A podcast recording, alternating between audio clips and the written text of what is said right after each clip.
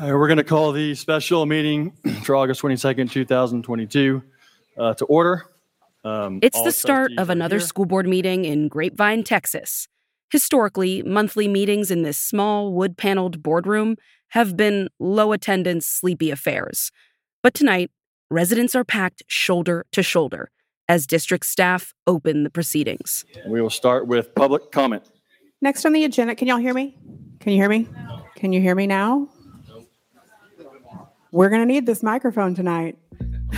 They're going to need that microphone because nearly 200 people have signed up to comment on the school board majority's new plan for fighting what some of their supporters have been calling woke gender ideology. Can you hear me? After a moment of silence and both the U.S. and Texas pledges, the board president tells everybody to behave. The presiding officer may request assistance from law enforcement officials to have the individual removed from the meeting. Things start out cordial. These ideologies don't belong in the classroom or the library. Why does it matter what pronouns a person uses? But eventually, the gloves come off. There's only two genders. Guess what? Teachers shouldn't be forced to use your freaking made-up fantasy pronouns. Our 111th speaker. You do not embrace Christ's teachings. You do not embrace Christ's teachings. Can I have an officer escort her out the room, please? If you've been paying attention to the news, you've probably gotten used to scenes like this one. That's because something was awakened in America a few years ago. The primal anger, fear, and distrust that long defined national politics seeped all the way down to public school classrooms. On this night in August 2022, dueling groups of parents, students, and activists have come to demand that the Grapevine-Colleyville Independent School District, or GCISD, protect their children.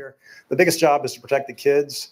But no surprise, the two sides have vastly different ideas about what protect the kids really means. Protect your queer students. Protect our children from being indoctrinated. Protect our children. Protect us. Stop hurting kids with these politics.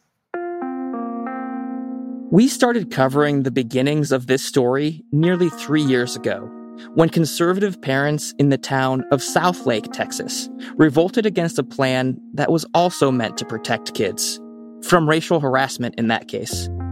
In our series, Southlake, we documented how that fight started to evolve into a campaign to roll back LGBTQ acceptance in schools, and then watched it spread to every corner of the country, including here to Grapevine, the fast diversifying Dallas suburb right next door. You guys are responsible for our kids' future, and you're robbing them of that. Some of the Grapevine parents who were up in arms about critical race theory a year earlier are now just as vocal against policies and library books meant to make transgender kids feel welcome at school. Anyway, I'm happy to say that CRT is no longer a policy here. Parents' rights. If there's a book that's controversial, put it in another section and have parent consent. It just makes sense. It's parents' rights. We all want that. Parents' rights. Parent consent. These are major buzzwords in the new anti-LGBTQ culture war. But for one mom in the audience, they're not merely an abstraction. My name is Sharla, and I live in GCISD. About 4 hours into the meeting, a woman with short blonde hair and wire-framed glasses steps to the microphone. She has a warning for the other parents. The doctrine of gender fluidity brings disorder, chaos, anarchy, and confusion into our schools and classrooms. A younger teaching generation is pushing and has been pushing that our kids can be any gender they want to be. This is biologically incorrect. Young teachers pushing their dangerous ideas on vulnerable kids, including, Sharla says, her own. She tries to tell the story in the 60 seconds she's been allotted. Certain staff were labeling him, feeding him incorrect information, especially about his unaccepting mom. They gave him and other students unsolicited, harmful information from their personal libraries. In doing so, they exploited my son's gender dysphoria. Instead of the adult influences bringing my son's issues to me, the parent, they told him I rejected him because he wanted to be female. This was so far from the truth. I lost my son, Sharla starts to say. And then her time is up. The story Sharla told at this meeting got our attention. because it's exactly the nightmare that Republican politicians have been warning about. Teachers going rogue, poisoning the minds of confused kids, and convincing them that they should change genders. There's never been evidence to back up those claims, but here was a mom saying publicly that it happened to her kid. When we heard her make that allegation, whether it was true or not, we knew something significant had happened in Grapevine, so we started looking into it. What we found was a different story, of a transgender child desperately wanting to be heard, a mother determined to honor her religion, and an English teacher caught in the middle. And we discovered something else. This wasn't just a story about one broken family. It was a story about a fringe Christian movement wielding newfound power and the revival of a long-simmering quest to remake American education in God's image. From the NBC News team that brought you Southlake, I'm Mike Hixenbaugh. I'm Antonia Hilton. And this is Grapevine. Episode 1, The Girl and the English Teacher.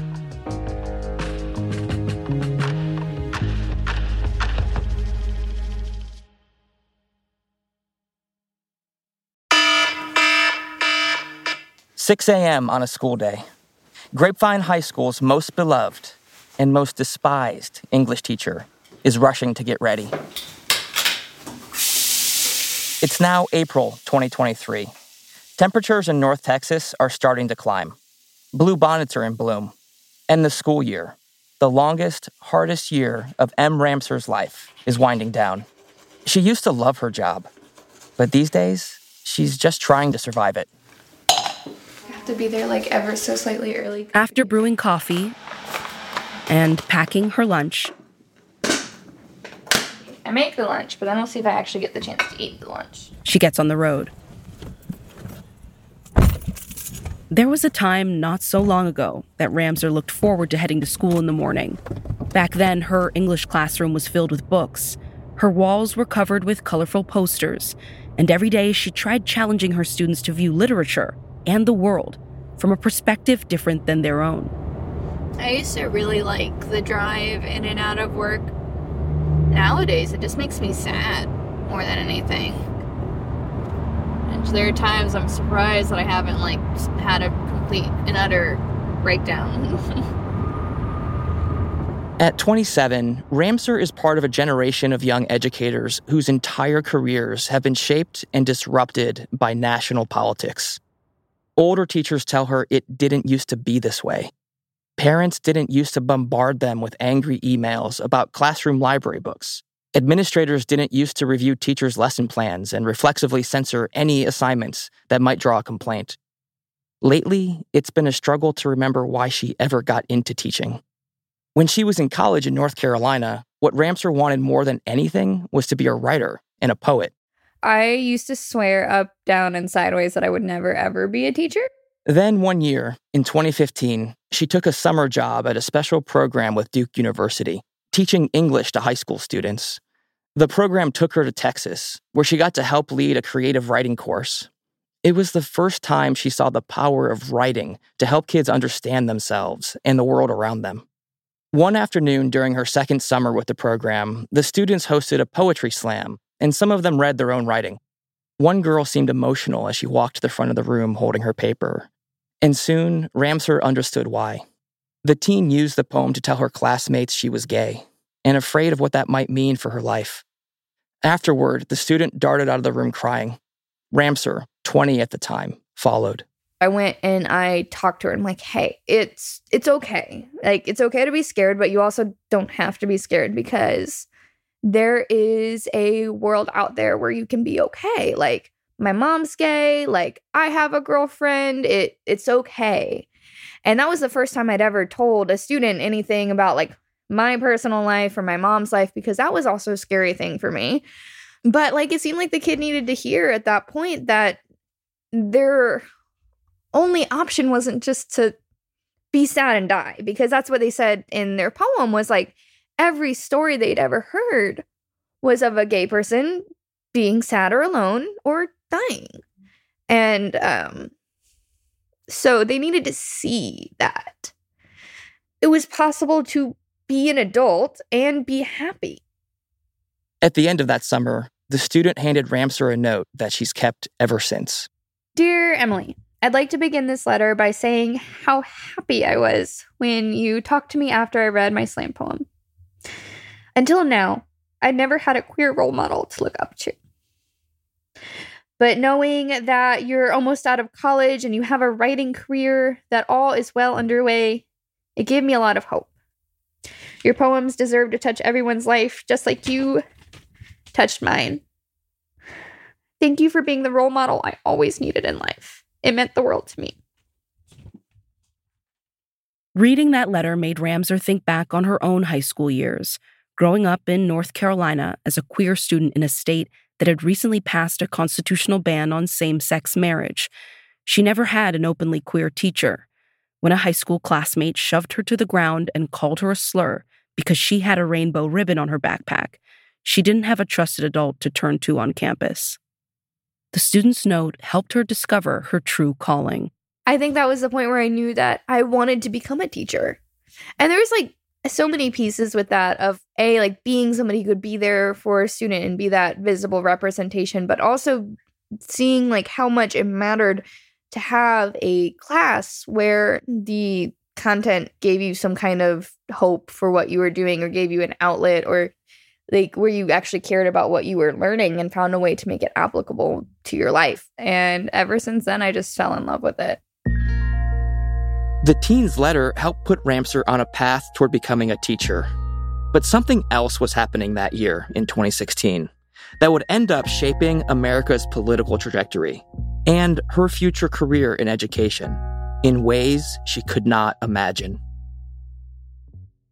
For decades, evangelical Christians in America have felt like a persecuted minority whose power was waning. School prayer went away. Happy holidays became a standard Christmas time greeting. And in 2015, the Supreme Court made gay marriage the law of the land. There was a sense that American society was drifting towards something they didn't recognize and didn't want any part of. Secular, politically correct, godless. And then, an unlikely messenger came along with a different vision. Early on in the 2016 presidential election, then-candidate Donald Trump gave a speech at a private Christian college in Iowa that quietly foreshadowed the political battles now raging through America's public schools. Sit down, everybody. Come on. We have plenty of time. This was the speech when Trump, still seen by many at the time as a long shot for the Republican nomination, famously bragged, "They say, I have the most loyal people. Did you ever see that? Where I could stand in the middle of Fifth Avenue and shoot somebody and I wouldn't lose any voters, okay? It's incredible." But there was another, more significant message in his remarks that day, one that didn't make as many splashy headlines. I will tell you, Christianity is under siege, whether we want to talk about it or we don't want to talk about it. There's nothing the politicians can do to you if you band together. You have too much power. But the Christians don't use their power. They don't use your power. I get elected president, we're going to be saying Merry Christmas again. Just remember that. And by the way, Christianity will have power because if I'm there, you're going to have plenty of power. You don't need anybody else. You're going to have somebody representing you very, very well. Remember that. Christianity will have power. Most folks might not have been paying close attention when Trump uttered that line in early 2016, but his evangelical base heard him clearly. A twice-divorced billionaire who bragged about the ease with which he groped women may have seemed a surprising figure to shepherd a resurgence of America's religious right. But some Christians were emboldened by Trump's blunt commentary about America's moral decline and inspired by his willingness to wage cultural wars against their perceived enemies. And as president, Trump would keep up his end of the bargain, appointing Christian conservatives to the Supreme Court and inviting fundamentalist leaders directly into his inner circle.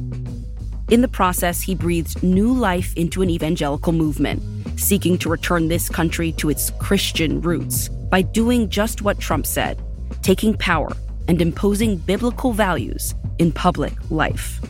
And they weren't going to fight this crusade only in Washington or at the state legislatures.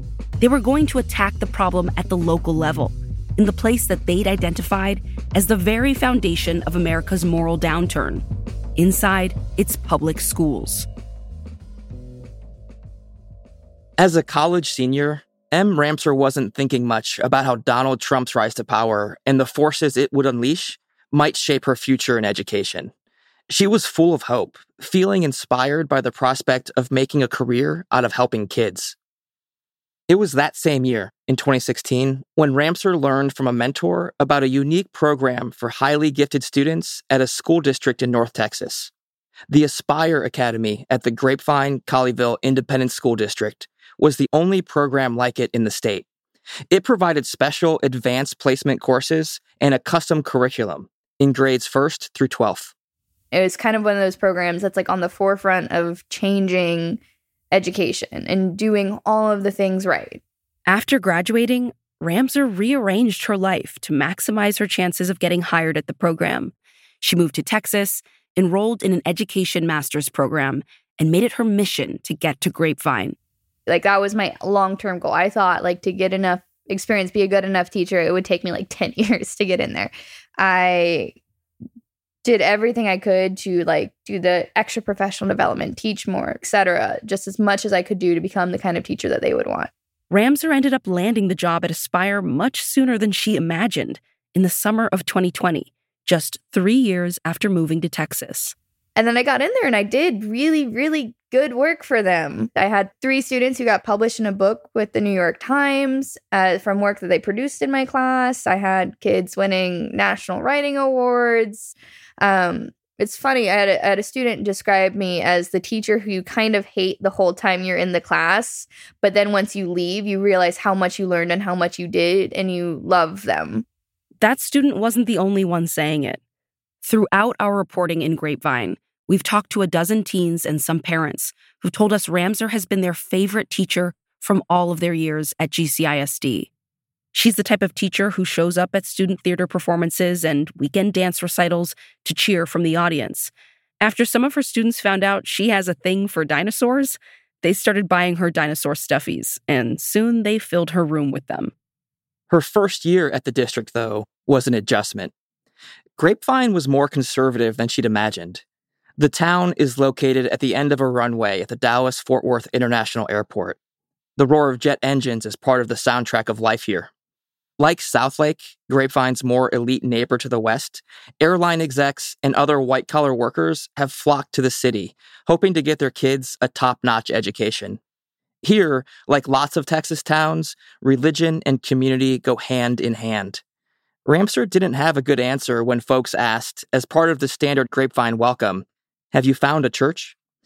Her hair, partially buzzed at the time, and her signature colorful pants made her stand out among the other teachers. If we're blatantly honest, I looked like a gay person in a school where nobody else looked like a gay person. Plus, she started in the middle of the pandemic. Half of her kids were remote, the other half in person. And a lot of them were struggling. One freshman in particular didn't seem very eager to be there. In some ways reminded me a lot of myself when I was in high school initially, just because like I was the sad kind of quiet kid at times who I'm like, please don't talk to me. I want to work on my art or go like play a video game, and I do not want to talk to an adult. And that's the sense that I got. Just let me sit back here. I'll be fine. And those are always the kids I pay more attention to at times because you're always a little bit worried. There was one other thing that landed Ren on Ramser's radar. At the start of the year, Ramser asked all of her kids to fill out a form, telling her a little bit about themselves. That included what names and pronouns they wanted to use in class. This student, listed as a boy in district records, asked to be called by female pronouns and by an alternative name, Ren. M. Ramser was happy to accommodate the teenager's request. But she had no idea what this shy, cerebral student was going through at home, or that Ren's mother, Sharla, would end up setting off a cascade of events that would lead Ramser to question her career choices and, ultimately, her future in Grapevine.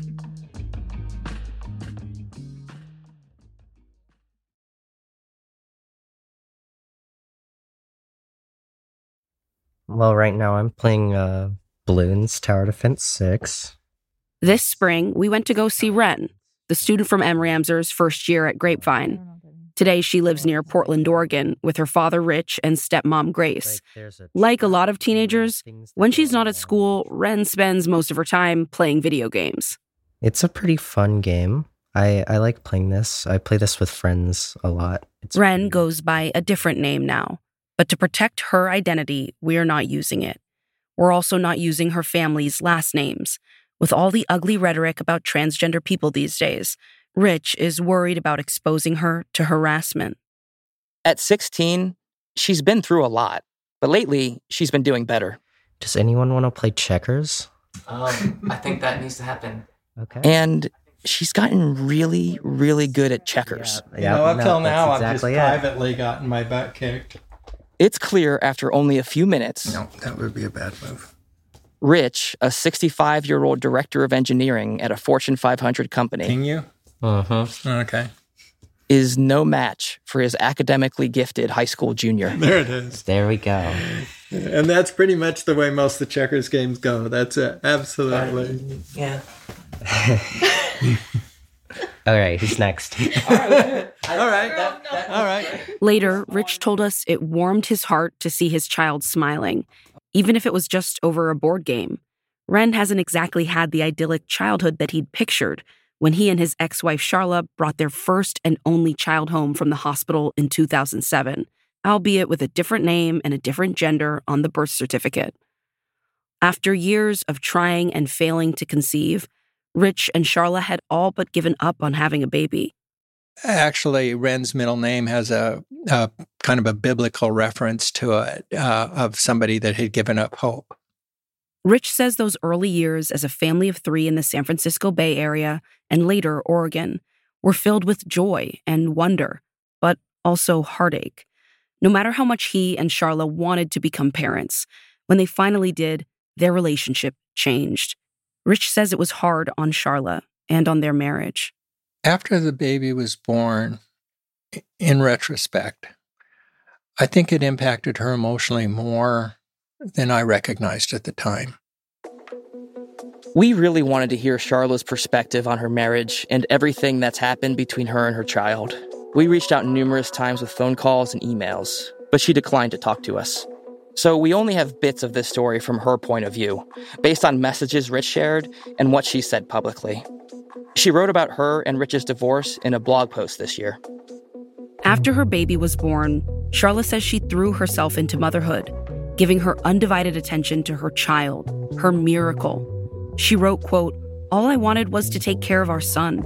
My husband had become jealous. He didn't understand me anymore." Rich was traveling frequently for work, but Sharla had left her career as a software engineer to become a stay-at-home mom. She felt abandoned and alone. She was struggling emotionally, but she says Rich ignored her pleas for help. When we asked Rich what happened between them, he slouched back in his seat and took a long breath. He saw eventually that his wife was in pain, but he just wanted to get back to the way things used to be, back when he and Sharla were young and carefree. I could have certainly done a much better job of giving her the comfort that she needed at the time. Sharla described a night when she was at rock bottom and God appeared to her. She said a wave of peace washed over her, and she finally understood her purpose, writing, quote, "I now knew God was real, and he existed. I believed. I only cared about pursuing him." Afterward, Sharla started attending a church near their home in Oregon, but Rich refused to come along. A lot of that particular church's beliefs ran counter to some of my own values. And so she became more and more evangelical, I think it's fair to say, and that somewhat put me off because my own beliefs were, much more kind of traditional Catholic. Rich filed for divorce before Ren's 5th birthday. Sharla followed with a filing of her own, seeking primary custody. And a few years later, permission to move to Texas, where her family lived. Rich fought to stop the move, but an Oregon judge granted the request, turning him into a long-distance dad. Rich at least got to keep Ren during the summers and on holidays, and one weekend each month during the school year. As a result, Ren spent a lot of time as an elementary schooler flying solo back and forth between Texas and Oregon. I hear you got lots of flight miles. Yes. At a young age. A lot. And upgrades. Yeah. Your dad told us a story about how they give you Sprite in first class, but he didn't want you to have any sugar. Is that true? Yeah. I guess you were really anti-sugar for some reason. Just hated buying me lollipops in stores. You hated it. True.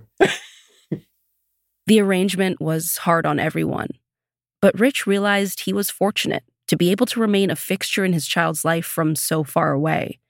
Many of their visits were spent outdoors, camping in the redwoods or skiing at Mount Hood. It was on one of those outings when Ren, at age 12, gave Rich the first clue that his child's identity might be more complicated than he realized. I remember this very clearly, that while we were out hiking, Ren made this own observation that all my friends are girls. And I wasn't exactly sure how to interpret that. And in a way, I just let it go, because kids go through different kinds of developments and so forth. And not long after that, she made kind of an observation of, I wonder if I'm a girl. Rich didn't know what to say.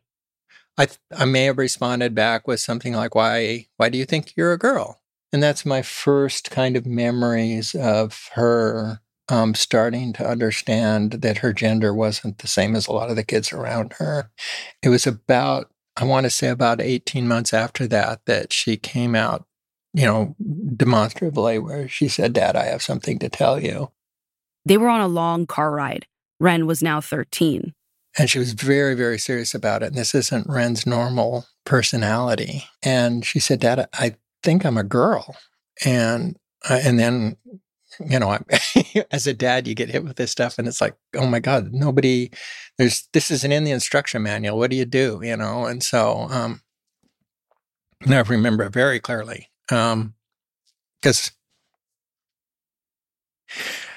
what I blundered into the right response, because I had never had any preparation for this whatsoever. I really hadn't thought about it very much. I said, is that it? Is that what you were so worried about telling me? I said, what's important to me is how you treat other people and how, you live by your values. And if you want to, present yourself as a girl, I don't see why that makes a difference. What makes a difference to me is how you live your life. And that's what I want you to grow up to be, as somebody that, changes society and is kind to other people and, finishes your homework. And those are the things that matter. For Ren, that moment was a huge relief. She'd been wrestling over her gender for a while by then. It felt good to finally tell someone other than her best friends at school. Her dad, having grown up in a different era, did his best to understand and accommodate his child, sometimes messing up along the way. Rich, who had since remarried, struggled at first to use the right gender titles around the house.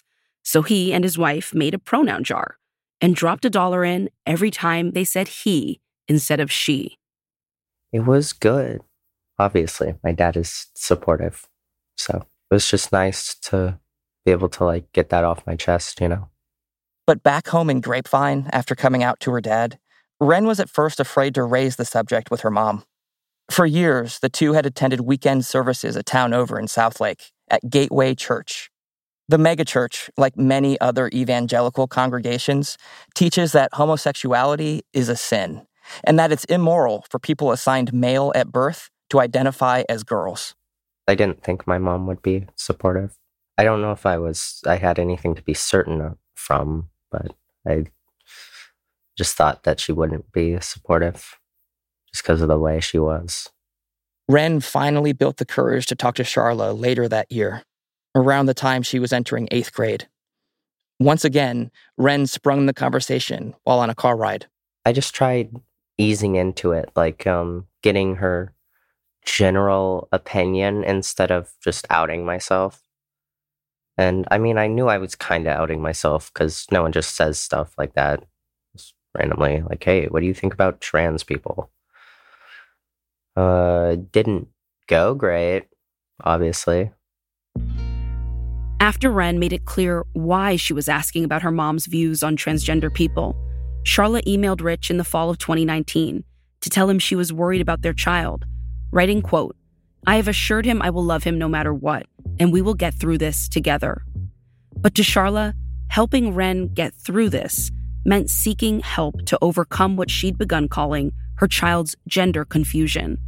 That September, Sharla took Ren to see a Christian counselor who, according to his website, promises to help patients become, quote, the person they were created to be. In later messages to Rich, Sharla said she believed this was what was needed to save their child from an eternity of suffering. She wrote of praying for Ren to turn to God and, quote, flee from immorality so that their child's soul would not be lost.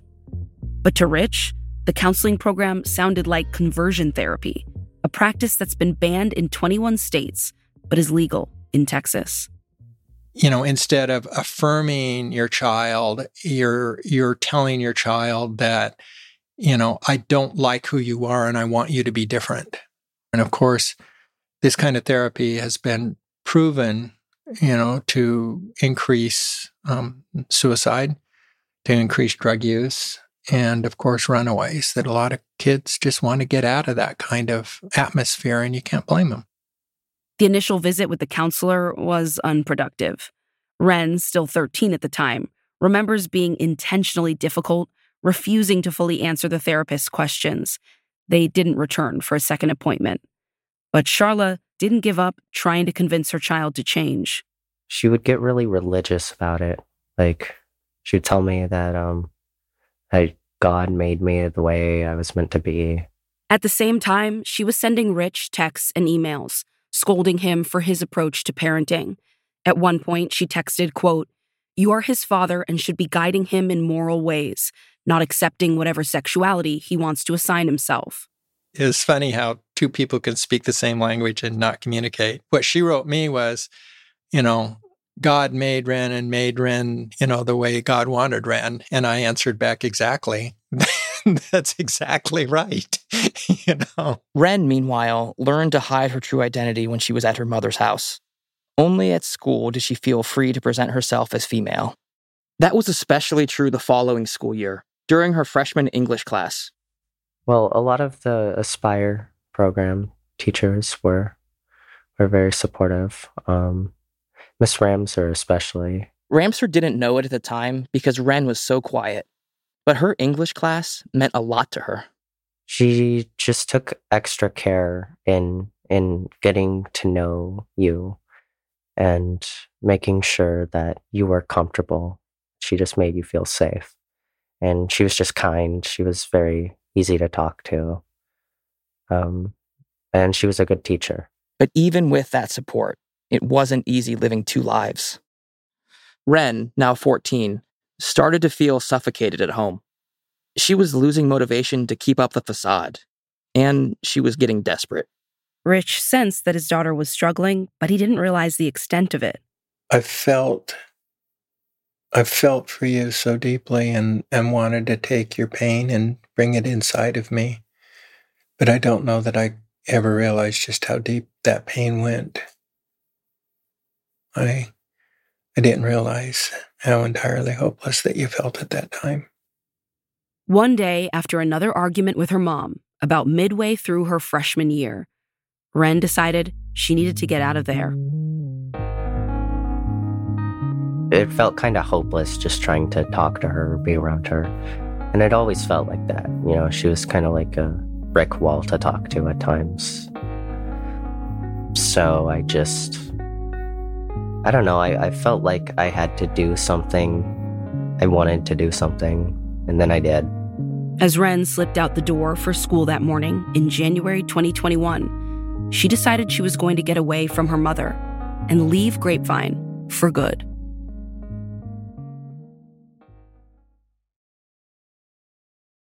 When Ren didn't show up for class on the morning of January 20th, 2021, her teacher, M. Ramser, was worried. Ramser asked another freshman if she knew what was up, but the classmate was also surprised by her friend's unannounced absence.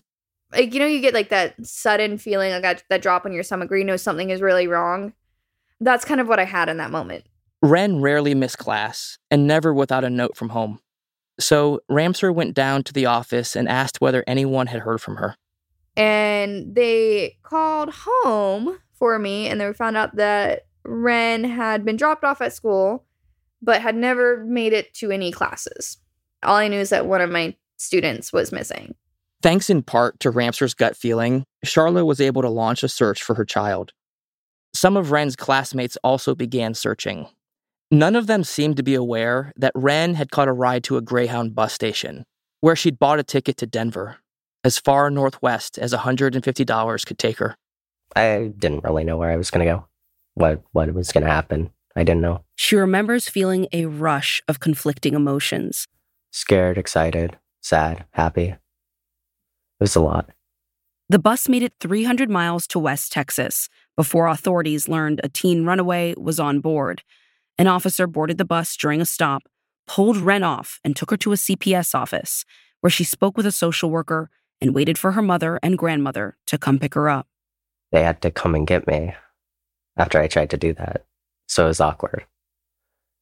And it was frustrating, and I wasn't very happy about anything that happened. You had just tried to leave.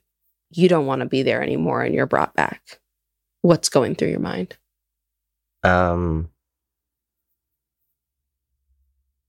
More feelings of complete hopelessness. I just felt like there was nothing to do anymore. Back at Grapevine High School that evening, Ramser got a message from one of her students. Ren had been found and she was safe. Later, Sharla emailed Ramser to let her know that her child would not be attending school in person for a while. Given Ren's runaway attempt, that made sense to Ramser. At the time, she had no idea about the conflict at home. Ren mostly kept to herself, she said. They'd rarely discussed anything beyond class assignments or video games. But then, a few days later, Ramser got a call from her principal. Hey, there's this mom who's mad at you and about a book. And I'm like, oh, okay, what's going on? Sharla, it turns out, had found a book in Ren's room. It was called The Prince and the Dressmaker, and it had Ramser's name written on the side. The graphic novel tells the story of a prince who likes to wear dresses, but fearing rejection from the king and queen, the prince keeps his fashion hobby hidden. When his secret is finally revealed, the prince runs away from home, only to return in the end and discover that his mother and father still love him, no matter what he wears. It's a popular book. Universal, which is owned by the same parent company as NBC News, purchased the film rights in 2018 and was working with the songwriters from Disney's Frozen franchise to develop it as a movie. This book was one that I had actually done a study on when I was in grad school, and so I really enjoyed it. The Prince and the Dressmaker was part of a wave of new LGBTQ-affirming books marketed to kids in recent years. Teachers and school librarians snapped them up, partly so that queer teens would feel seen and accepted, partly so that straight kids could learn more about their peers, and partly because new research showed that kids read more when they have access to books that reflect their identities. And so I'd given it to a kid at one point, and it spread like wildfire through my classroom of, like, the kids would take it home, and then on the weekend, they'd pass it along to their friends who were doing the learning from home online. And then they would read it and then pass it to the next house and to the next house. And they were all obsessed with this book. Earlier that fall, one of Ren's friends had come into class after finishing The Prince and the Dressmaker. The student handed it to Ren and said, "You need to read this." Ramser noticed the exchange. "Read this." I'm like, "Sure, give it a shot." I was like, "If you read anything, I'll be thrilled." And so Ren had taken it home, and it had been months, and I hadn't thought of the book. I hadn't seen the book come back. It was just gone. And, you know, when you're a classroom teacher, you're like, if a book mysteriously disappears, it's just a loss you count. You expect it. So I had completely forgotten that I think Ren had actually had the book at that point. Now, according to the principal, Sharla was alleging that Ramser had forced Ren to read the book and that its plot had helped inspire her child to run away. And I was like, no, I didn't make Ren read it. And also, if you notice at the end of the book, it says you should never run away, that's never an option. The book portrays it as being like that your family will always love and support you, even though we know that is unfortunately not always true, it seems. I, explained it to my principal. They did their little investigation, found I did nothing wrong. At the time, in early 2021, parents had not yet started flooding public schools with demands to ban library books, and Sharla's initial complaint didn't seem like a big deal. Ren spent the rest of the school year attending classes over a video feed, a pandemic-era accommodation. Occasionally, Ramser noticed Sharla listening in on her lectures, but thought little of it. Then, on one of the final days of school before summer break, Ramser found her copy of The Prince and the Dressmaker lying face down outside her classroom door. She figured Ren's mom had finished reading it and changed her mind about the whole thing. Got my book back. Mom must have not found anything wrong with it. I'm sure we move on. We're good. But Ramser was wrong. They weren't good. And things were about to get a lot worse. That spring, a new political movement was emerging a town over, in the affluent city of Southlake. The fight there would turn out to be the leading edge of a tsunami that was about to crash into America's schools. It would make Ramser's conflict with a mom over a library book look insignificant. In the coming months, political and religious activists would open a coordinated and well-funded campaign to exalt God in the halls of public schools in North Texas.